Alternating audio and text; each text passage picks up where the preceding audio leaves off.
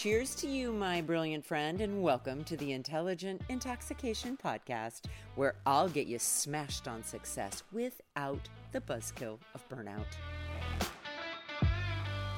Welcome back, everyone. So today, let's talk about the first of the seven fears that I mentioned yesterday on the podcast. Fear number one, the fear of being inadequate or not ready. Okay, so here's how this fear may be showing up for you. If you have a fear of being inadequate, if we are feeling inadequate, it basically means that we aren't feeling enough. And if we aren't feeling like we are enough, we are going to be tempted to strive to do enough, to excel enough, to prove enough, to people please enough. Okay, so that's how that fear may show up for you. The other part of that fear is not being ready. And here's what that may be attached to: perfectionism. And perfectionism, my friends, is just a habit. It's a habit of thinking, again, something along the lines of, I'm not good enough at this. I haven't had enough education in order to do this. I don't have the degrees or certification. And again, it's really motivated by being really worried and afraid that if you are imperfect, that you will be rejected some way.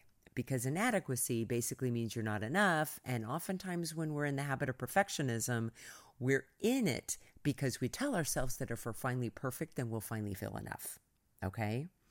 Here's the other thing about this not ready thing that I really want to mention. I remember being a new teacher and comparing myself to the more seasoned mentor teachers and really feeling like, oftentimes, like, I wasn't ready to be a teacher. I didn't know enough. I didn't know how to do it well enough. I wasn't ready. And so I got in the habit of telling myself that if I just read another book and if I just got another certification and if I just took another class, then I would finally be ready. So here's what I want to offer you. You're right. When you are a beginner at anything, there is going to be a huge gap between where you are and where others who have been at it longer are. You may get in the habit of making the mistake of comparing your beginning to their middle or their end. What will serve you better is to focus on instead the gain, the continuous progress that you are making. And just acknowledge the fact that you're right. You are a beginner. You aren't a seasoned veteran or expert yet. And that doesn't mean that you are not willing and capable and ready of serving some people, okay? I remember hearing this early in my career. You only need to show up and offer value to the people who might be a few steps behind where you might currently be. And that's not in a comparisonitis way. That just might mean that, for example, like I love learning about the inner critic, that chattery voice in our head, right? I know a lot about the inner critic. So if you've never heard of the inner critic before, it is reasonable to say you're a couple steps behind where I am in my understanding and my ability to apply what I've learned about the inner critic in my own life. And that's also not a problem because I can teach you what I know and I can give you examples of ways that you can apply that in your own life.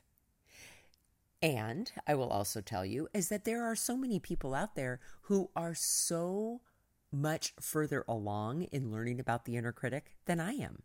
And those people are my mentors and my teachers because I can't wait to learn even more from them. Okay, so here are a couple of questions for you to consider. When do you notice getting triggered by this fear of being inadequate or insufficient or not enough?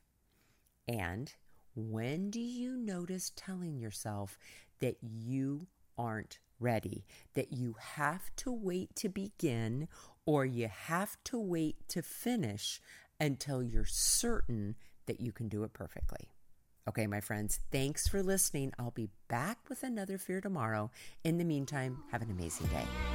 Hey, my friend, if you're thirsty for more than this daily shot and ready to intoxicate the hell out of your personal or professional life, I'd love to invite you to coach one-on-one with me. It all starts with a complimentary happy hour call. Head on over to terri bradway dot com. That's Terry with two R's and an I. Bradway, spelled just the way that it sounds. Once you get there, my friend, click on the Work with Terri button and we'll take it from there. Thanks for listening and have an amazing day.